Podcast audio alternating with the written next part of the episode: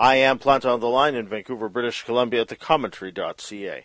Aaron Volpatti joins me now. The former NHL player has just published a new book, Fighter Defying the NHL Odds. The book begins with Mr. Volpatti recounting the horrific 2005 accident that resulted in second and third degree burns to over 40% of his body.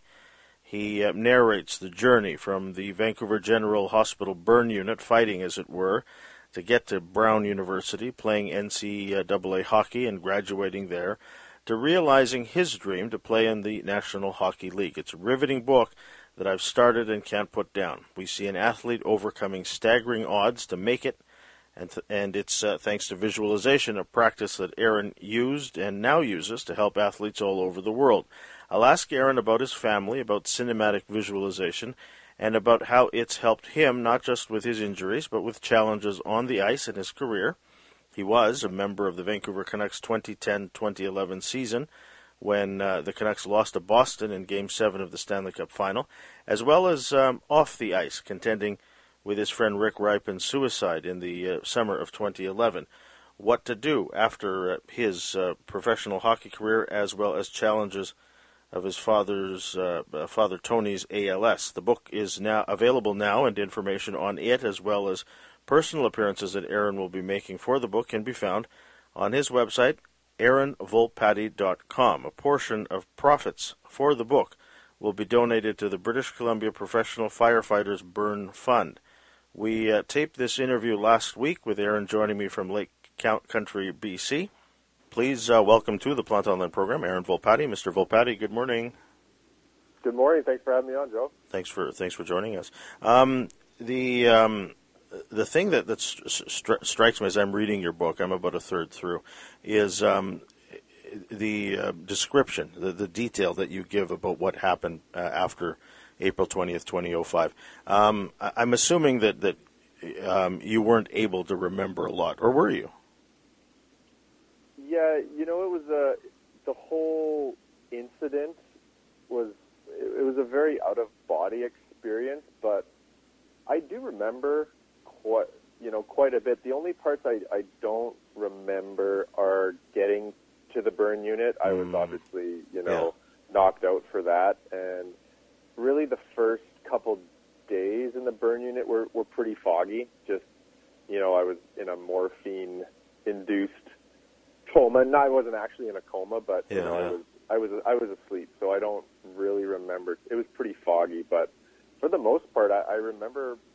I definitely remember most of it, other than those those two parts. You, you evoke the, the physical pain, um, as well as this assault on on the senses so well in your writing that I felt like I was there in the burn unit. Um, in terms of having to relive that as you, you write it in the in the book, I mean, what did that feel like? Was was that something that that um, say brought back terrible memories, if you will?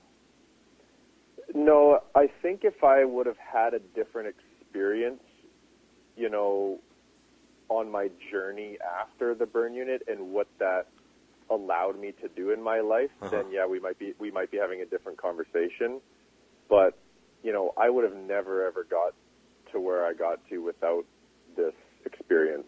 Um, so, yeah, I think it, it definitely, I can look back, I would say almost fondly in a way and, and use it, you know, really as a, a reflection of this power that it gave me in, in overcoming that. So I think it was, it was very therapeutic in a way, going back and, and reliving it and you know, it, it does sometimes seem a little bit surreal. You know, I had to almost pinch myself in the writing and be like, man, I like you almost forget you go through these this yeah. type of thing. And for me, I it definitely kind of reassurance isn't the right word, but it just it was like, oh yeah, I, I did that, and uh, it was a crazy, crazy time, and and like it, you know, I tell everyone that it was this really extreme bout of adversity was really disguised as this amazing gift. I mean, I didn't know that at the time, mm-hmm. but but you know that's a big theme in the book too.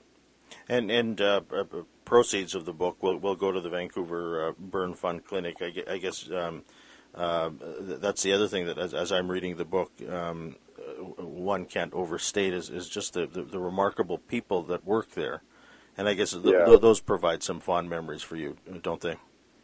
Oh, absolutely. I, I always say the burn unit is one of the most terrifying places you could imagine, but Mhm. it's also, you know, one of the most special places because, yeah, those the burn injuries are they're definitely one of a kind in terms of that just relentless pain and you know the at the time this there were I think ten beds in the burn unit. I'm not sure if that's changed, but Mhm. So you're talking about the 10 worst burns in the province. So you can imagine, I don't know how many people live in BC, but somewhere between four and eight million people say, Yeah, yeah, you know, the 10 worst burns. It's it's not a good scene. yeah. And yeah, the people that work there, they're they have they're very special people. And like you said, the the proceeds of the book that was a big driving factor for me too, and finally telling my story, and not only just you know inspiring people and, and making a difference in people's lives, but but giving back on that front too was was a big driving factor. The um the idea of dying. I mean, you ask your your your, parents that as as you're you're uh, being brought to Vancouver, uh, whether you will or not. And, and as we quick, quickly read in the book, um, you obviously live. Um, Yeah. But but that, that, having that idea in your head that that um, it could happen. I mean, what does that do to a young person, especially? I mean, what are you thinking question. about when you're, you're thinking about that that you could buy it? Say. Yeah, good question. So the reason that that thought popped into my head is because, you know, when you, or I should say, when I experienced that trauma and in that incident specifically, it was this very odd dynamic of, sure, I was in a, an immense sense of, you know, state of panic, and you know, I need to get this. Fi- I'm on fire. I can't get it out Yeah. and obviously, you know, I'm, I just I just ran, as you read, you know, and Mhm. unfortunately that was the worst thing I could have done. But the that fight or flight response kicks in, right? And hmm and uh, yeah, I just remember, you know, going back to the, the dynamic I mentioned, where yes, there's a state of panic, but there was this very odd calmness and peacefulness to it. I, and that's, you know, when I thought, you know, could I die here? And that's when I got tackled from behind and, you know, put out finally. And uh, yeah, it's a very out of body experience, and and you, people that have near death experiences, I think, often tell you that it it is has this odd peacefulness to it.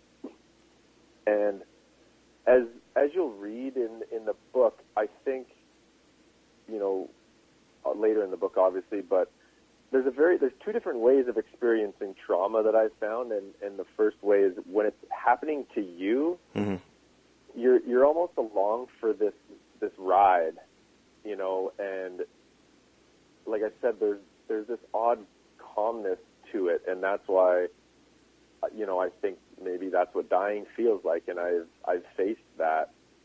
On the flip side, I've watched people I love almost die, hmm and that's when I relate it back to my parents, and I can't imagine, you know, as a as a parent myself, watching your your child or another loved one almost die in front of your eyes, and it's a very very different way of experiencing trauma, and arguably, it's more traumatic, you know, at least for me. Um, when you're the one in it versus you're the one watching a loved one go through something like that, you're, you're there's a, a, an immense sense of helplessness there that is very traumatic. Um, I don't know if that makes sense. but- No, it does. I mean, I mean, Yeah. th- then I you mentioned your parents. I can't um, imagine what it was like for them to have to drive because you- you're being airlifted to Vancouver and they have to drive. Were they in Revelstoke? Um, yeah, that I can't imagine getting that call either. Yeah. Uh, my my mom collapsed to the floor. th- They later told me, and Yeah. because yeah, you think the worst. You get that call in the middle of the night, right? And Mhm. your son's been in an accident. The first thing you think are, are they alive? Obviously, right? And, um, yeah, that that was that was a really really ominous drive for them. I know that. Yeah. I was going to ask you how your mom and dad are. How how is Tony? How how how is how how is Lana today? Yeah, they're good. They're they're good. Uh, my dad actually, so he has ALS, Mhm. unfortunately, um, and that's you know a big part of. Again, as you'll read in the book, there's a lot of moving parts, and, and my dad and, and I, our relationship is a, a big theme in the book. Mhm.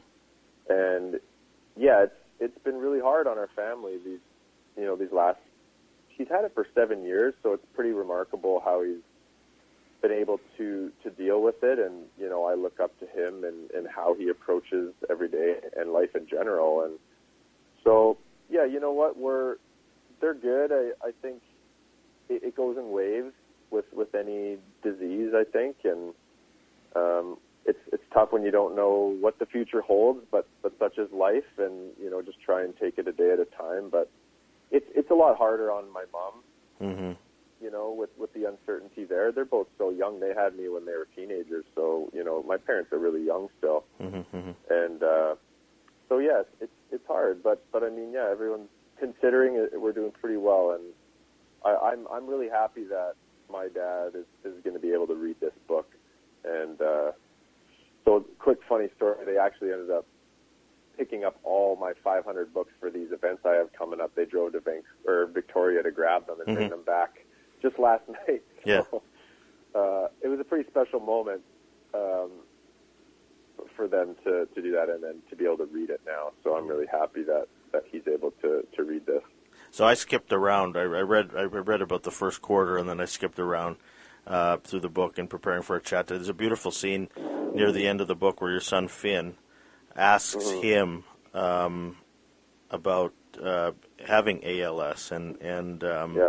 I, I, I don't know why I brought it up because it's such a beautiful scene, and I think people should read the book for it, um, where he asks um, about the future. Your your son does, and Yeah. I just thought it was such a beautiful uh, part of the book. I don't know if you want to talk about it because it it, it it seems like it'll spoil a good story. I guess. Uh, yeah, I don't. I mean, we can, I think, still talk about it without spoiling per se. But yeah, it's it's we have a pretty special bond. Uh, you know, obviously, like I said, my dad and I, and, and my son and I, and also, you know, my son and, and my dad. Yeah.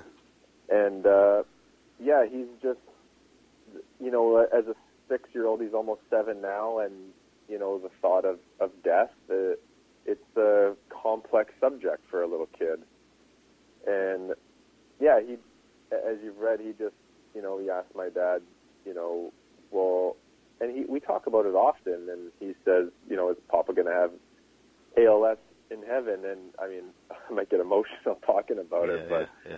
but yeah, it's, it's it's a pretty it's a it's a really good ending to the book, I think, and just the the road that we've all been down. I mean, obviously that's a very sad and emotional aspect to it, but yeah, my dad just he talked he told Finn and you know just said, no, Finn, like Papa's gonna be stronger than ever. I'm not gonna have ALS in heaven, and um, so yeah, it's, it's definitely that was for me the most powerful one of the most powerful parts of the whole the whole book for sure was just I'm just so glad my dad's to remember or sorry Yeah. my son's to remember my dad because Yeah, yeah. you got to remember he's had it for 7 years so right after my son was born he got diagnosed and I feared that you know Finn would never know my dad and that's that's not the case so I'm very thankful for that You, you write about your dad. You you say in the book that he is caring. He's a, a fun-loving guy, but he doesn't fuck. He also doesn't fuck around. Um, th- this sort of fighter mentality. Th- this is what you took to the ice with you, right? Absolutely, and and I think people often ask me that. You know, how did you have this mindset? You know, spe- you know, going into the burn unit and in life, and I I obviously had this you know awakening in the burn unit with this. You know, I get I call it an epiphany. uh, Mhm. As, as I think you've read if you're that far, but just that moment when I got a phone call in the burn unit that flipped everything for me. And but you know, maybe that doesn't happen the, with without the way I was, you know, raised. And yeah, we had a very, very close, tight knit family. Um, and my dad was yeah he's a very caring very loving man. And but when it you know if there's if there's business to be dealt with then it's not time to fuck around. And he taught me to you know stand up for myself and and fight again. And that's it's funny because you know a lot of people think fighter is is based on my role in hockey. And it's Mhm. actually really really far from that. Um it, it it happens to fit with that as well obviously but yeah that you know my that paternal line of Volpatti's we we were fighters, but not just in a physical sense. And and I relate that back to my dad now of how he's fighting for, you know, the Yeah. things he loves and and wants to protect. And I was taught that at a young age, unbeknownst to me at the time, you know. But yeah, I look back and I'm like, yeah, wow, I'm very thankful for being taught to to stand up and fight for what what I believe in and and want to protect, in, including my dreams, right? And that was a big, I think, reason why I was able to, to flip that switch in the burn unit. Yeah, so I mean, there's a moment there where you make peace that you may not be able to play hockey again, and then um, your coach uh, uh, arranges for a phone call with a guy from Brown, and um, that motivates you to, to, to say get better, if you will. Um, it, was that the moment where, say, this idea of visualization was that re- really where it kicked in for you that you were able to see uh, a, a better person, if you will, physically that, that you were able to see health, say? Yeah, absolutely. That was that was, and people always ask me that. You know, how did you discover visualization? And I had heard about it. You know, and in theory, I guess of of what it was, but you know, the reason that I started this visualization practice was because I, I was bedridden. I couldn't move, so my mind was all I had, and Mm. I I was stuck with those thoughts all day long. And and you know, for those first couple weeks, they weren't good thoughts. And again, you I mean, it's it's very difficult when you're in just such constant pain to have any positive thought, right? And uh, so for me, that was a big, big challenge for the first couple weeks. But when I get this call from from the you know the coach from Brown University, and I hung up the phone, and I just remember thinking, you know, I've worked my whole life to just get to talk to one of these NCAA scouts, and I mean, pro hockey was never even on my radar as a hockey player. I wasn't, you know, I wasn't really that good. I snuck into junior A, and I, my the NCAA was my NHL, so that was Mm. always my dream, right? And those first two weeks in the burn unit, I had succumbed to the fact that that would no longer be a possibility based on, you know, what my recovery was going to look like, and it was it was a year, you know, not months recovery. We're talking years here. That's Yeah. what the doctor relayed to me, right? And so, but on the other hand, I was thankful that I would was going to make a full recovery, and it would take a long time, but but I could live a relatively normal life with you know with some pretty gnarly scars, and and that would be okay. But when I got that call, I I remember hanging up the phone, and and again I started asking. Uh, or I started thinking about how I'd worked my whole life to just get this opportunity, and now look where I am Mm. in the burn unit and yeah i just i started asking myself questions why. So there's this big big long list of reasons why you know i couldn't play hockey. And infection was a very big one with the burns. Yeah. the skin grafts were going to be too limiting too painful. I was going to be in a full body suit for two years. I i couldn't sweat from the third degree grafted areas which could have complications. And you know there's just again the big long list of reasons. And i i just flipped the switch that day and i said those aren't good enough for me and if you're telling me it's going to hurt then i'm okay with that it's not going to be worse than what i've gone through uh that was a little bit naive in thinking because it did get, get worse Mhm, but mhm. but uh, yeah, so you know the doctors were right. It it took me two years to recover. I just I just mixed in some hockey uh, along the way. Yeah, it, it um, it's, a, it's such a remarkable story there. Um, so, so when Uh, so, in terms of caring for your skin today, because I kept wondering about this as I was reading the book, um, are, are, you more conscious of that now? I mean, uh, whether it's uh, say being in the sun or um, say say doing certain things. I mean, do you think about these things a little bit more now than say had you not had this accident? Yeah, I think a little bit. I mean, I I make an effort to obviously you know put sunscreen on, and it's just it's little things that you know the grafts will dry out. So uh, I keep trying to keep moisture on them. You know, for example, if I go in a hot tub, I need to rinse off and wash because otherwise they get you know just aggravated. So mm. and and they're just they are stiff. Like if I if I have a stretch, I, I notice the stiffness. But um, so uh, yeah, they are they are top of mind for the most part. I mean, it was different when they were very discolored for for a few years and purple, where or, or, now they're just yeah. they're just part of me, and I don't think about it as often for sure. But um, yeah, I hope that answers your question yeah. there. I think. The, the, the the lesson, I guess, as one reads the book, is that, that uh, there's a lot in life that's tough. But if if you want to do something, anything, um, nothing's impossible, is it?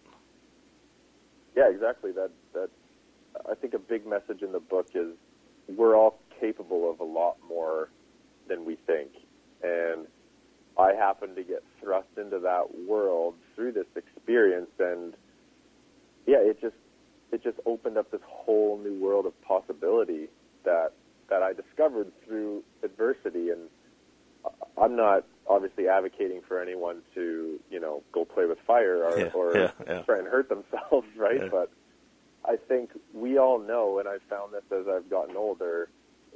Adversity, a, it, it's relative for mm-hmm. all of us, and I think b, it it's coming whether we like it or not at some point in in whatever form it may take, we're all going to experience that.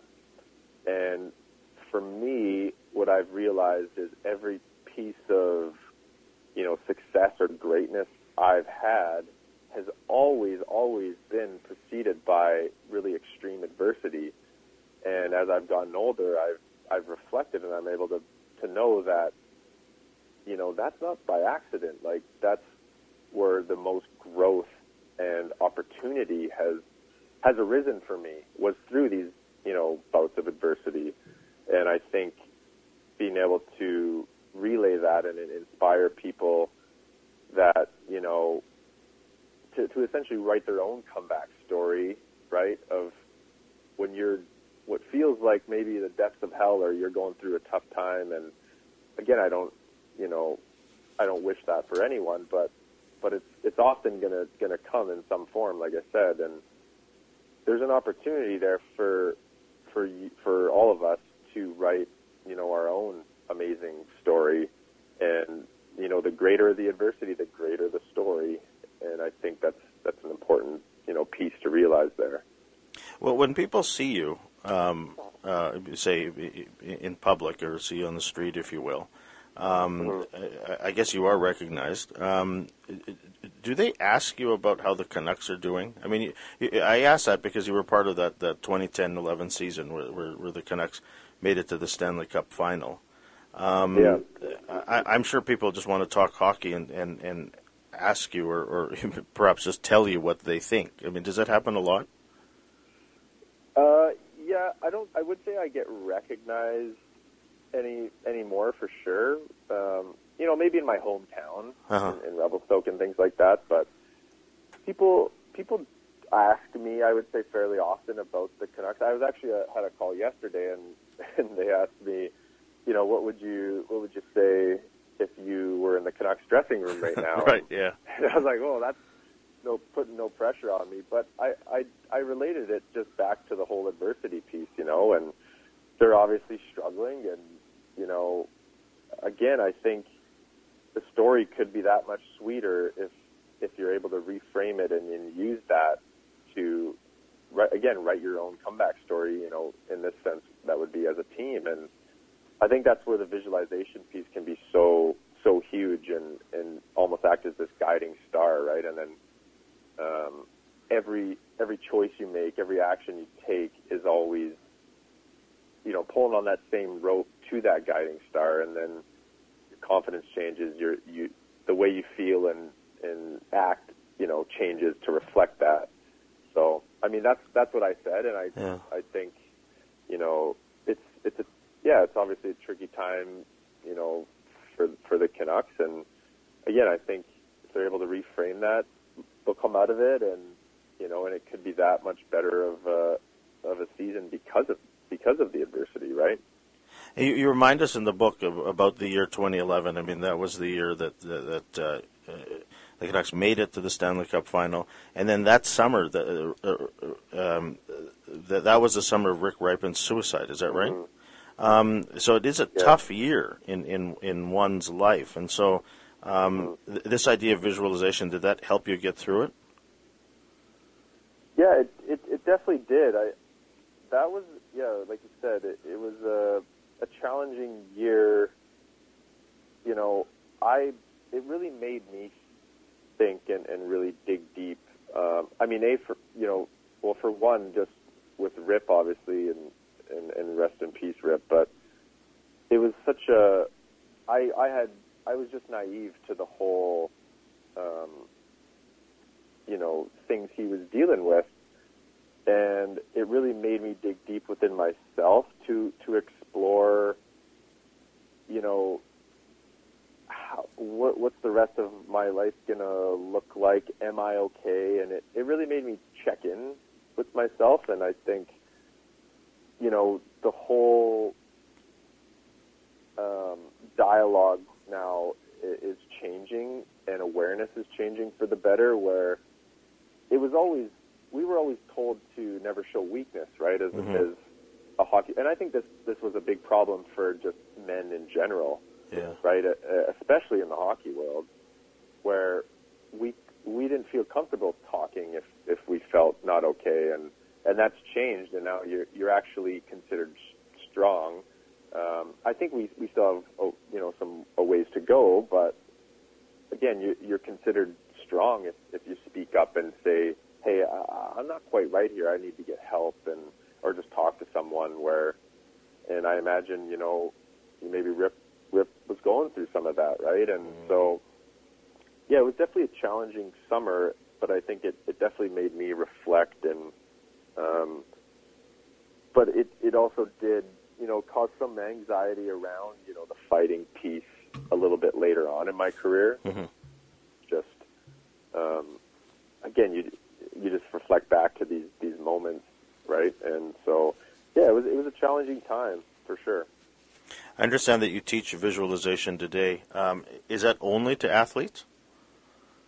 I I primarily work with athletes yeah my my obviously this spills over into to anyone's life. Hmm Um, so my my long term vision with this is is definitely to reach, I mean, as many people as, as possible, and so that would be more of a consulting type of type of role with with different companies. And I mean, I do some speaking with with organizations and, and companies where you know we can hit on on this theme of visualization and so that's my long-term vision. You know, I've I've gotten this book out, and I still you know work with athletes, but but yeah, I I would like to expand that you know to to the whole world ideally, and Yeah. uh, I've I've had to learn that uh, you got to lay the foundation down, and you know when I first started this journey a, a couple years ago, I I tried to do everything at once, and uh, it didn't quite work that way. So just kind of laying the pieces down, and yeah, it's been been very very rewarding. Uh, you know, with the athletes I've worked with so far, and it's it's been an awesome journey. So that's that's the vision, anyways, is to get to expand this thing and and reach more people ultimately. Yeah, I mean, uh, dealing with say performance anxiety, a lack of confidence, self doubt. I mean, these are things that that, that um, the, people you work with have to contend with. But I mean, all of us have to deal with with these things to a certain degree throughout our lives, whatever we do, right? Oh, absolutely, and I think I think it's even more prevalent now in in the newer younger generations with just the world that you know we live in now of you know the instant gratification, the social media, the you know, it's it's not surprising that there's such a massive increase in performance anxiety and confidence issues with with all that pressure now, right? Yeah. And so I think these tools are, you know, not just helpful. I think they're just they're necessary, especially like I said with these some of these younger generations for sure. So it, it's such a, a, a, marvelous read, Aaron, and and I'm I, I, can't wait to get back to it and finish the book. Uh, congratulations on it, and all the best with, with with everything. Thanks for your time today. Yeah, yeah, absolutely. And I, I should say you can you can get the book on Amazon or my website, aaronvolpatti.com. And as you mentioned at the start, that, that initiative there to support the Burn Fund. So for, for the first 54 days here, 40% of the profits will go to that. So, so yeah, if you, you want to buy the book, that's, that's where to get it. The website for more is at aaronvolpatti.com. The book is called Fighter Defying the NHL Odds. Its author, Aaron Volpatti, joined me on the line from Lake Country, British Columbia, in Vancouver. I'm Joseph Planta.